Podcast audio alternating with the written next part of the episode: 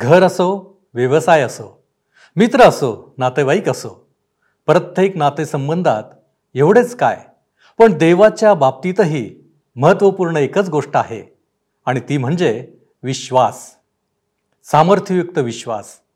काय आपणाकडे तो आहे?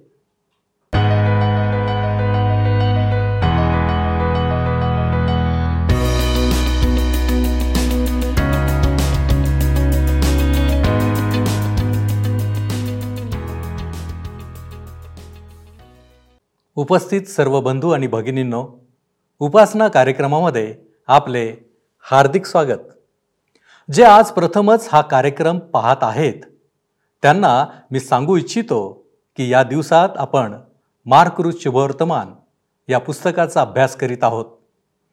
प्रियानो आपला अभ्यास पुढे चालू ठेवत असताना आज आपण सुरुवातीला प्रार्थनेचे महत्त्व पाहणार आहोत. नंतर आपण येशूच्या विरोधकांनी येशूला त्याच्या अधिकाराबद्दल केलेले प्रश्न द्राक्षमळाचा दाखला आणि येशूला विचारण्यात आलेले इतर प्रश्न याविषयी सविस्तर पाहणार आहोत. प्रियानो लक्षात घ्या की प्रभू येशू ख्रिस्त आता त्याला सोपविलेल्या जबाबदारीच्या अगदी शेवटच्या टप्प्यामध्ये आहे. विरोधक आता जास्त आक्रमक होत आहेत आणि येशूला आपल्या जाळ्यात अडकवण्याचा प्रयत्नात आहेत. परंतु येशू मात्र अनेकांच्या कल्याणासाठी वधस्तंभाच्या दिशेने वाटचाल करीत आहे. आता आपण आपल्या अध्ययनाकडे लक्ष देऊ. तर मग चला प्रियानो आपण आपल्या अध्ययनाची सुरुवात करूया. श्रोतनु मागच्या कार्यक्रमामध्ये अकराव्या अध्यायाच्या तेवीस वचनांपर्यंत आम्ही विचार केला. आणि आम्ही पाहिलं की प्रार्थनेमध्ये प्रथम पायरी असते परमेश्वरावरील विश्वास. इब्री लोकासपत्र अकरावाध्याय आणि सहाव्या वचनामध्ये इब्री लोकासपत्र लिहिणाऱ्या लेखकाने हेच तत्व मांडले आहे. तो म्हणतो आणि विश्वासा वाचून त्याला संतोष मिळणे अशक्य आहे. कारण देवाजवळ जाणाऱ्याने असा विश्वास ठेवला पाहिजे की तो आहे आणि त्याचा शोध झटून करणाऱ्यांना तो प्रतिफळ देणार आहे. जर आपण देवावर विश्वास करीत नाही तर नास्तिकाचे म्हणणे यथार्थ आहे की प्रार्थना म्हणजे वेडगळ व्यक्तीचे स्वतःशीच बोलणे. देवावर विश्वास असणे ही प्रार्थनेची पहिली तयारी होय पहिली पायरी होय. तेविसावं वचन बघा. मी तुम्हाला खचित सांगतो जो कोणी ह्या डोंगराला तू उपटून समुद्रात टाकला जा असे म्हणेल आणि आपल्या अंतकरणात शंका न बाळगता आपण म्हणतो तसे घडेलच असा विश्वास धरील त्याच्या शब्दाप्रमाणे घडून येईल. आज ह्या वचनाचा चुकीचा अर्थ घेण्यात येतो. ख्रिस्ती व्यक्तीला डोंगराला उपटून इकडे तिकडे फेकण्याची आवश्यकता नाही. परंतु त्याला रोजच्या जीवनातील समस्या व गरजा ह्यांचे जे पहाड आहेत त्यांना सामोरे जाण्याकरिता सामर्थ्याची आणि शक्तीची आवश्यकता असते. त्यामुळे पॉल इफिस्करांकरिता इफिस्करास पत्र तिसरा अध्याय आणि सोळाव्या वचनामध्ये अशी प्रार्थना करू शकला. इफिस्करास पत्र तिसरा अध्याय सोळावे वचन त्याने आपल्या ऐश्वर्याच्या समृद्धीप्रमाणे तुम्हाला असे दान द्यावे की तुम्ही त्याच्या आत्म्याच्याद्वारे अंतर्यामी बलसंपन्न व्हावे. श्रोत्यानो मी आपणाला सांगू इच्छिते की मी परमेश्वराच्या पवित्र आत्म्याच्या सामर्थ्याने अंतररूपाने मजबूत होऊ पाहते. हे पर्वताला उपटून दूर करण्यापेक्षा अधिक महान आहे. ही गोष्ट महत्वाची आहे व ती तो ह्या उदाहरणाद्वारे त्यांना दाखवित आहे की प्रार्थना काय करू शकते. चोवीसावं वचन बघा. म्हणून मी तुम्हाला सांगतो तुम्ही प्रार्थना करून जे काही मागाल ते आपल्याला मिळालेच आहे असा विश्वास धरा. म्हणजे ते तुम्हाला मिळेल. परमेश्वरावर विश्वास ठेवा. ह्यामुळे आपणाला स्वतःच्या स्वार्थी इच्छा पूर्ण करण्यास योग्यता मिळत नाही. परंतु परमेश्वरावर विश्वास ठेवा जेणेकरून त्याची इच्छा तुमच्या जीवनाद्वारे पूर्ण व्हावी. पंचवीस आणि सव्वीस वचने आणखी तुम्ही जेव्हा जेव्हा प्रार्थना करावयास उभे राहता तेव्हा तेव्हा तुमच्या मनात कोणाविरुद्ध काही असेल तर त्याची क्षमा करा. अशासाठी की तुमच्या स्वर्गातील पित्यानेही तुम्हाला तुमच्या अपराधांची क्षमा करावी. परंतु तुम्ही जर क्षमा करणार नाही तर तुमचा स्वर्गातील पिताही तुमच्या अपराधांची क्षमा करणार नाही. प्रार्थना ऐकून उत्तर मिळण्यापूर्वी प्रत्येक व्यक्तीने पूर्ण करावी अशी ही अट आहे. क्षमा न करणारा आत्मा प्रार्थनेच्या सामर्थ्याला रोखतो. इफिस्करासपत्र चौथा अध्याय आणि बत्तीसाव्या वचनामध्ये लिहिले आहे इफिस्करासपत्र चौथा अध्याय बत्तीसावे वचन जशी देवाने ख्रिस्ताच्या ठाई तुम्हाला क्षमा केली आहे तशी तुम्हीही एकमेकांना क्षमा करा. अशाच प्रकारे श्रोत्यानो आमचे तारण झाले आहे. परंतु जर तुमच्या व माझ्या जीवनात आम्हाला सामर्थ्य हवे असेल तर आम्ही क्षमा करणे अवश्य आहे आणि हे फार महत्त्वाचे आहे. आता पुढे आम्हाला दिसतं की प्रमुख याजक त्याला फसविण्याकरिता त्याच्याकडे येत आहे. सत्तावीस आणि अठ्ठावीस वचने सांगतात मग ते पुन्हा इरुश्लेमेस आले आणि तो मंदिरात फिरत असता मुख्य याजक शास्त्री व वडील त्याच्याकडे येऊन त्याला म्हणाले तुम्ही कोणत्या अधिकाराने ह्या गोष्टी करिता? आणि त्या करण्याचा हा अधिकार तुम्हाला कोणी दिला? हे अजूनही त्याच्या पातळीवर आहेत. प्रत्येक वेळेला ते त्याला रोखत आहेत. त्यांनी त्याच्या अधिकाराविषयी प्रश्न केलेत. ते धार्मिक पुढारी होते. त्या दिवसातील धार्मिक बाबींवर अधिकार ठेवणारे प्रतिनिधी होते. आणि त्यांनी त्याला कुठलाच अधिकार दिला नाही.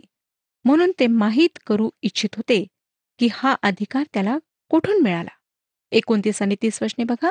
येशू त्यांना म्हणाला मीही तुम्हाला एक प्रश्न विचारतो. मला उत्तर द्या. म्हणजे ह्या गोष्टी मी कोणत्या अधिकाराने करीत आहे ते मी तुम्हाला सांगेन. योहानाचा बाप्तिस्मा स्वर्गापासून होता किंवा माणसापासून होता? ह्याचे मला उत्तर द्या. श्रोतनो हा एक चांगला प्रश्न होता व धार्मिक पुढाऱ्यांना उद्ध्वस्त करणारा असा प्रश्न होता.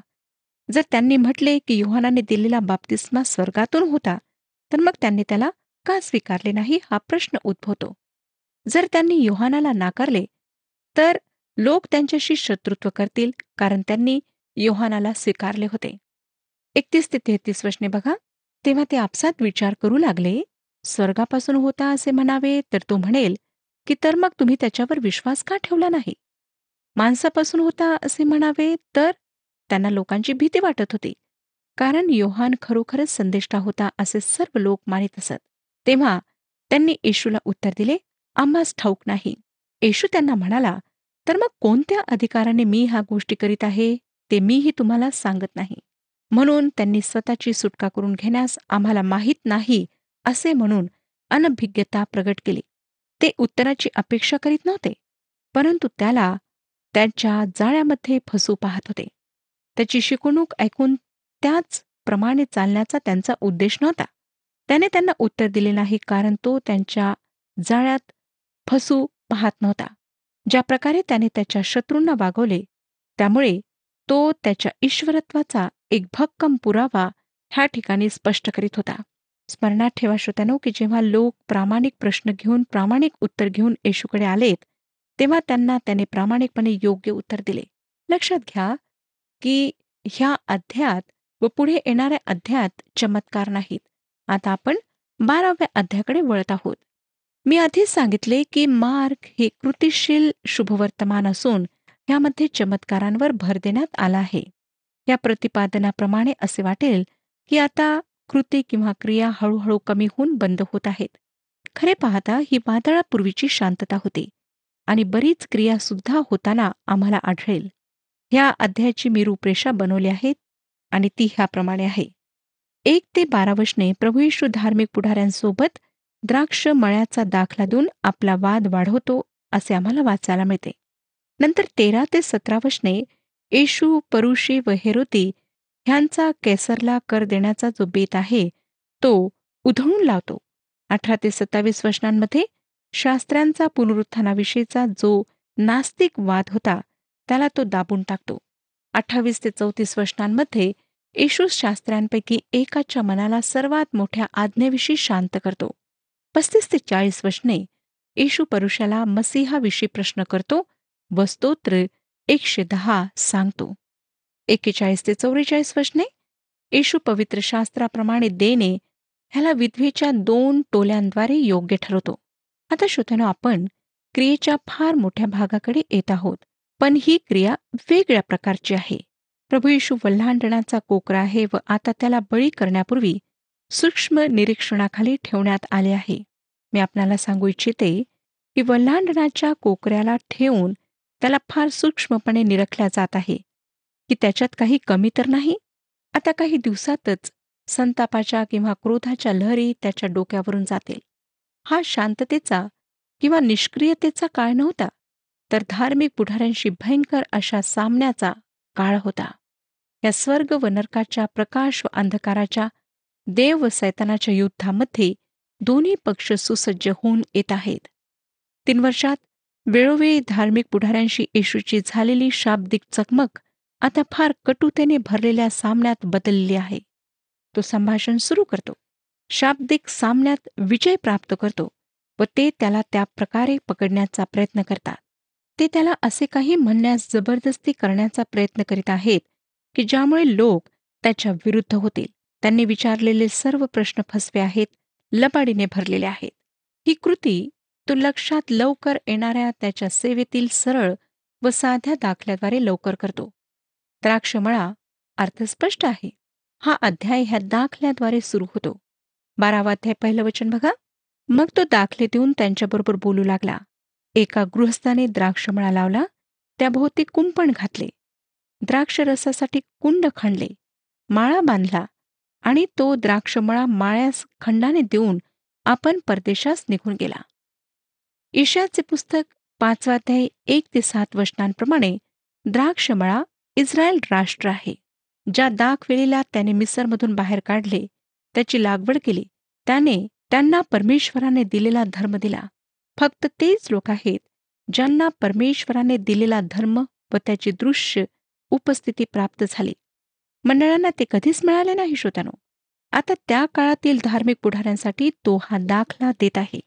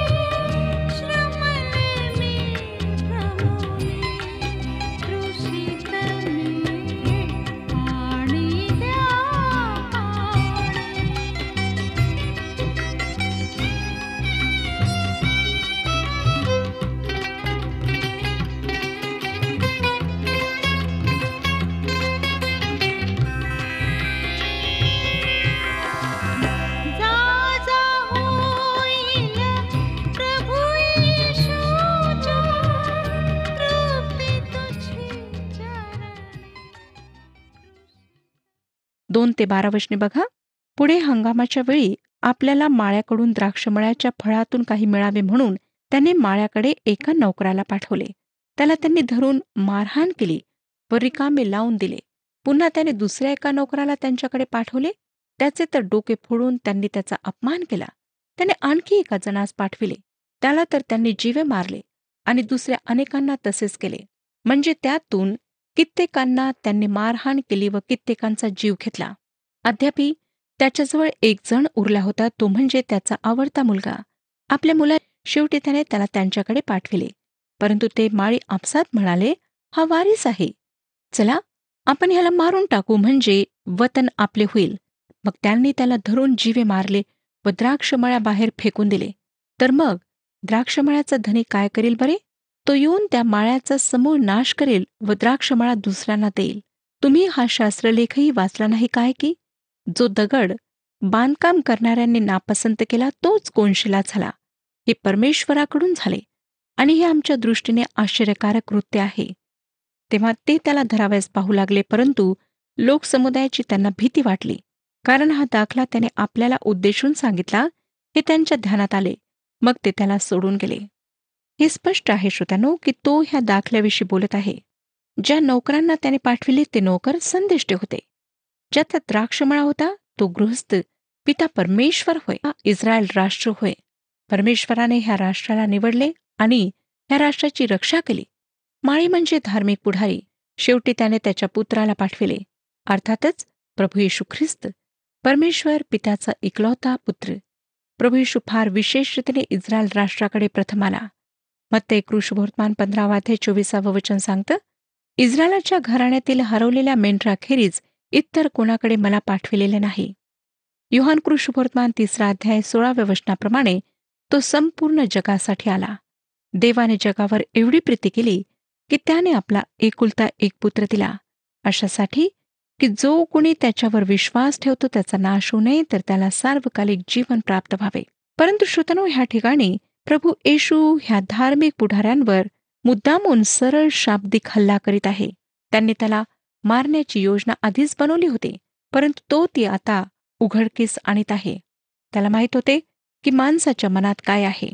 त्या धार्मिक पुढाऱ्यांना ते काय करतील हे तो सांगतो. त्याने त्यांच्या पुढील प्रत्येक पावलाला व प्रत्येक हालचालीला स्पष्ट केले. त्याला मारण्याआधीच तो त्यांच्यावर खुनाचा आरोप लावित आहे ही फार वैशिष्ट्यपूर्ण घटना आहे. नंतर तो धार्मिक पुढाऱ्यांवर येणाऱ्या न्यायाविषयी सांगतो.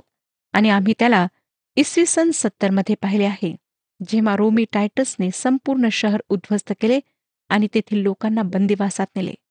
आता आपण काही विलक्षण असे लक्षात घेऊया.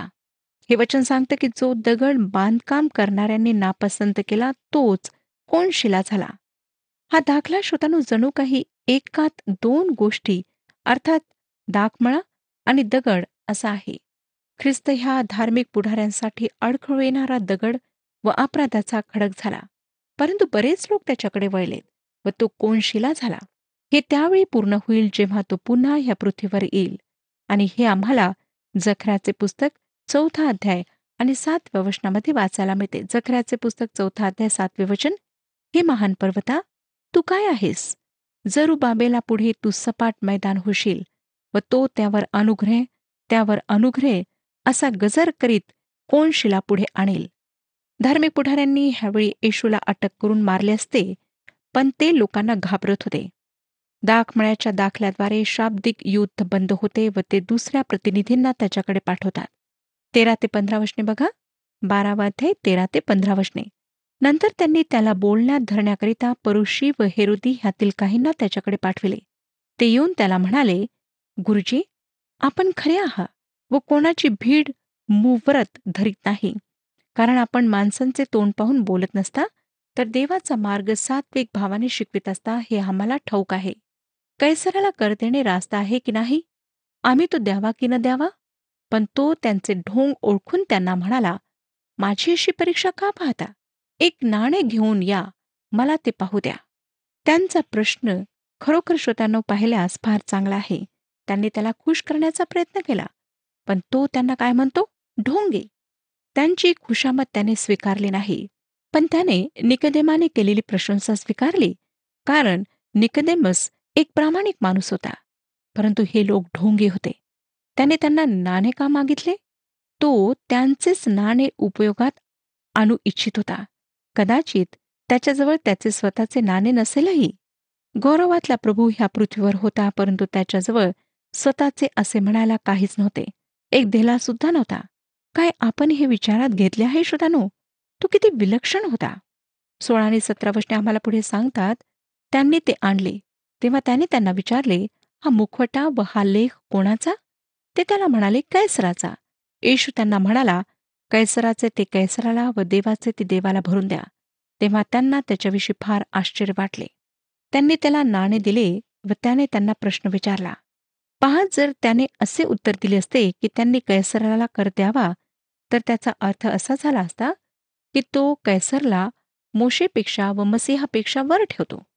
आणि जर त्यांनी कर देऊ नये असे त्याने म्हटले असते तर तो कैसरच्या विरुद्ध आहे म्हणून त्यांनी त्याला अपराधी ठरवले असते. त्यांना वाटले की त्यांनी त्याला जाळ्यात पकडले आहे पण ते त्याला जाळ्यात पकडू शकले नाहीत. त्यांना त्याचे उत्तर ऐकून आश्चर्य वाटले. त्याच्या उत्तराने हे प्रगट केले की देवाच्या लेकरावर दोतर्फा जबाबदारी आहे इतकेच नाही तर त्याहून अधिक आहे. आमच्या सरकार संबंधाने सुद्धा आमच्यावर जबाबदारी आहे. अनेक लोक कर देण्याचे टाळतात आणि जर देतात तर कमी करून. परंतु श्रोत्यानो आम्हाला आमची जबाबदारी ओळखायची आहे. तसेच आमच्या प्रियजनांबाबत सुद्धा आमच्यावर जबाबदारी आहे. मंडळीची सुद्धा जबाबदारी आहे. दुसऱ्या लोकांची सुद्धा जबाबदारी आहे जे अजूनही अंधारात आहेत. परंतु त्यामुळे देवाविषयीची जी आमची जबाबदारी आहे त्या संबंधाने आम्ही निष्क्रिय ठरू नये किंवा आम्ही त्या बाबतीत हैगय करू शकत नाही. खरे पाहता तो ह्या घटनेला घेतो व दाखल्यात बदलवतो. मला नाणे द्या. त्या नाण्याद्वारे एक महान सत्य तो समोर ठेवित आहे. नाण्याच्या दोन बाजू असतात. आमच्या जीवनाचे दोन क्षेत्र आहे ज्याबद्दल आमच्यावर जबाबदारी आहे. मानवावर भौतिक किंवा दैहिक आणि स्वर्गीय किंवा आत्मिक जबाबदारी असते. स्वर्गाचे नागरिक ह्या पृथ्वीवर असताना कर देतात व ह्या पृथ्वीवरील यात्रेकरू पृथ्वीवर असताना स्वर्गामध्ये आपली सार्वकालिक संपत्ती एकत्रित करतात. ह्यावरून आपणाला दिसेल की त्याने ह्या हेरोद्यांना जे हेरोदाच्या घराण्याला सत्तेवर ठेवू पाहत होते त्यांना शांत केले. अठरा आणि एकोणीस वर्षने पुढे बघा. मग पुनरुत्थानही असे म्हणणारे सदुकी त्याच्याकडे आले व ते त्याला विचारू लागले गुरुजी मोशेने आमच्यासाठी असे लिहून ठेवले आहे की कोणा एकाचा भाऊ मेला आणि त्याची बायको मागे राहिली आणि त्याला मुलबाळ झालेले नसले तर त्याच्या भावाने त्या बायकोबरोबर विवाह करून आपल्या भावाचा वंश चालवावा. शास्त्री लोक त्या काळातील उदार मतवादी लोक होते. त्यांनी अलौकिकतेला नाकारले होते. जे काही त्यांनी ह्या ठिकाणी मांडले होते ते अचूक होते. त्यांनी रुथच्या पुस्तकात सोडविण्याचा हक्क असलेल्या व्यक्तीविषयीचा जो नियम होता तो ह्या ठिकाणी मांडला. पवित्र शास्त्रात काय म्हटले आहे ते त्यांना चांगले माहीत होते. वीस ते बावीस वर्षने बघा. कोणी सात भाऊ होते त्यांच्यापैकी पहिल्या भावाने बायको केली व तो संतती न होता मेला. मग ती दुसऱ्याने केली. तोही संतती न होता मेला. आणि तशीच तिसऱ्याची ही गोष्ट झाली. ह्याप्रमाणे सातही जण संतती न होता मेले. सर्वांच्या शेवटी बायकोही मेली. हे फार विचित्र असे उदाहरण आहे. आता आपण सव्वीस आणि सत्तावीस वचने वाचूया. पण मेलेल्यांविषयी सांगावयाचे म्हणजे ते उठविले जातात ह्या मुद्द्यावर मोशेच्या ग्रंथात झुडपाच्या प्रकरणात तुम्ही हे वाचले नाही काय? की देवाने मोशेला म्हटले मी आब्रामाचा देव इजाकाचा देव व याकोबाचा देव आहे. तो मृतांचा नव्हे तर जिवंतांचा देव आहे. तुमचे तर अगदी चुकत आहे. ह्यांना परमेश्वराचे सामर्थ्य ठाऊक नव्हते. मोशे मेलेला नाही अब्राम मेलेला नाही इजाक मेलेला नाही. त्यांची शरीरे जरी हेब्रोनमध्ये पुरल्या गेलीत तरी ते मृत नाहीत. ते पित्यासोबत राहण्यास गेलेत. आणि आज येशूवर विश्वास ठेवून मरणारे सर्व ख्रिस्ती त्याच्या उपस्थितीत जातात. तो आपल्या उत्तराद्वारे ह्या धार्मिक पुढाऱ्यांना जणू उद्ध्वस्त करीत आहे. आता श्रोतानो एक दुसरी व्यक्ती सदुकी आमच्या प्रभूकडे चर्चा करण्याकरिता येते. अठ्ठावीस आणि एकोणतीस वचने सांगतात तेव्हा शास्त्रांपैकी एक जण त्यांचा वाद ऐकून आणि त्याने त्यांना समर्पण उत्तर दिले हे पाहून पुढे आला आणि त्याने त्याला विचारले सर्वात पहिली आज्ञा कोणती? येशूने उत्तर दिले पहिली ही की हे इस्रायला ऐक आपला देव परमेश्वर हा अनन्य परमेश्वर आहे. हे वाक्य अनुवादाचे पुस्तक सहावाध्याय चौथ्या वचनामधून घेतलेले आहे. ते वचन सांगतं हे इस्रायला श्रवण कर आपला देव परमेश्वर हा अनन्य परमेश्वर आहे. हे दहा आज्ञांपैकी एक नाही परंतु जुन्या करारातील तत्वज्ञानासंबंधाने केलेले एक मोठे विधान होय. हे जग ज्या ठिकाणी अनेक देवतांना मानण्यात येते त्या जगासमोर इस्रायलांनी परमेश्वराच्या त्रिऐक्याविषयी साक्ष द्यायची होती. मंडळीला नास्तिकता आणि त्रिऐक्य परमेश्वरावर ज्यांचा विश्वास नाही अशा जगासमोर साक्ष द्यायची आहे. तिसावं वचन सांगतं आणि तू आपला देव परमेश्वर ह्याच्यावर संपूर्ण मनाने संपूर्ण जीवाने संपूर्ण बुद्धीने व संपूर्ण शक्तीने प्रीती कर. काय आपण ही आज्ञा पाळता श्रोतानो जर आपण म्हणता की मी परमेश्वराची आज्ञा पाळतो किंवा पाळते पण मला ख्रिस्ताची तारणारा म्हणून आवश्यकता नाही तर मग मी आपणाला हा प्रश्न विचारते की काय आपण परमेश्वरावर पूर्ण मनाने पूर्ण जीवाने व पूर्ण अंतकरणाने प्रेम करता? जर नाही तर आपण त्याच्या आज्ञा मोडता. आणि आपणाला तारणाऱ्याची गरज आहे. मला माहीत आहे. मला तारणाऱ्याची गरज आहे. मी त्याच्यावर प्रेम करते परंतु तसे नाही जसे मी करायला हवे. आज आम्हातील प्रत्येकासाठी हा प्रश्न आहे की काय आम्ही खऱ्या अंतकरणाने परमेश्वरावर प्रेम करतो? आणि जर परमेश्वरावर आम्ही प्रेम करतो तर का आमची आणि ख्रिस्ताची ओळख पटलेली आहे? काय आम्हाला पापांची क्षमा आणि तारणाचे आश्वासन ख्रिस्ताद्वारे मिळालेले आहे? जर नाही तर आज आपणापैकी अनेकांकरिता ही संधी आहे. आजच निर्णय घ्या. परमेश्वर आपणा सर्वांस आशीर्वाद देव. हा कार्यक्रम आपणास आवडला काय? आता आम्हाला एक मिस कॉल करा. आणि आपण पुढील विजेता होऊ शकता.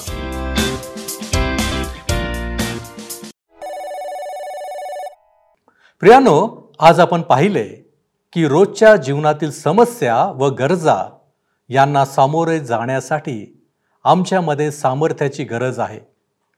जितका जास्त विश्वास आपण देवावर ठेवतो तितके जास्त देवाची इच्छा आमच्या जीवनात परिपूर्ण होते. आम्ही एकमेकांना क्षमा करण्याची आवश्यकता आहे.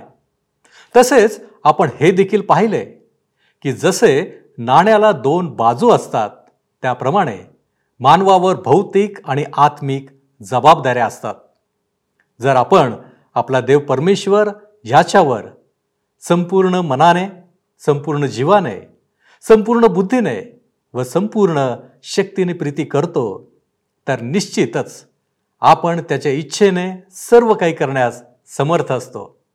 प्रियांनो आजच्या शिक्षणाच्या द्वारे देवाचे गौरव करण्यासाठी आपण तयार आहात काय? आपण प्रार्थना करू. आमच्यावरती प्रीती करणाऱ्या आमच्या प्रेमळ परमेश्वरा उपकार स्तुती करतो तुला धन्यवाद देतो बापा. कारण बापा आम्ही तुझी निर्मिती आहोत. प्रतिदिनी तू आम्हाला जवळ घेतोस. तू आम्हाला शिकवतोस.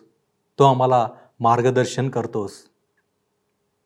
आणि विशेष करून तुझा एकुलता एक पुत्र प्रभू येशू ख्रिस्त आणि आमची ओळख झालेली आहे. आम्हाला ठाऊक आहे की येशू आमच्यासाठी सर्व काही करणार आहे. किंबहुना त्याने सर्व काही केलेले देखील आहे. आणि म्हणूनच आम्ही आमच्या जीवनामध्ये त्याच्याकडे दृष्टी लावण्याचा प्रयत्न करीत आहोत. प्रभूजी तू आम्हाला सहाय्य कर. आमचं जीवन तुझ्या इच्छेनं साकारण्यासाठी आमच्या प्रत्येक अशक्तपणामध्ये तू आम्हाला सशक्त आणि बलवान असं कर. तुझ्या विश्वासात आम्हाला दृढ असं कर. तो विश्वास आमच्यामध्ये असावा म्हणून तो आम्हाला सहाय्य कर. तारणारा प्रभू येशू ख्रिस्त याच्या गौरवी नावात ही प्रार्थना करतो म्हणून तू ऐक. आमेन. आत्म्याच्या प्रेरणेने चाला आणि ख्रिस्ताला गौरव द्या. प्रभू आपणाबरोबर असो.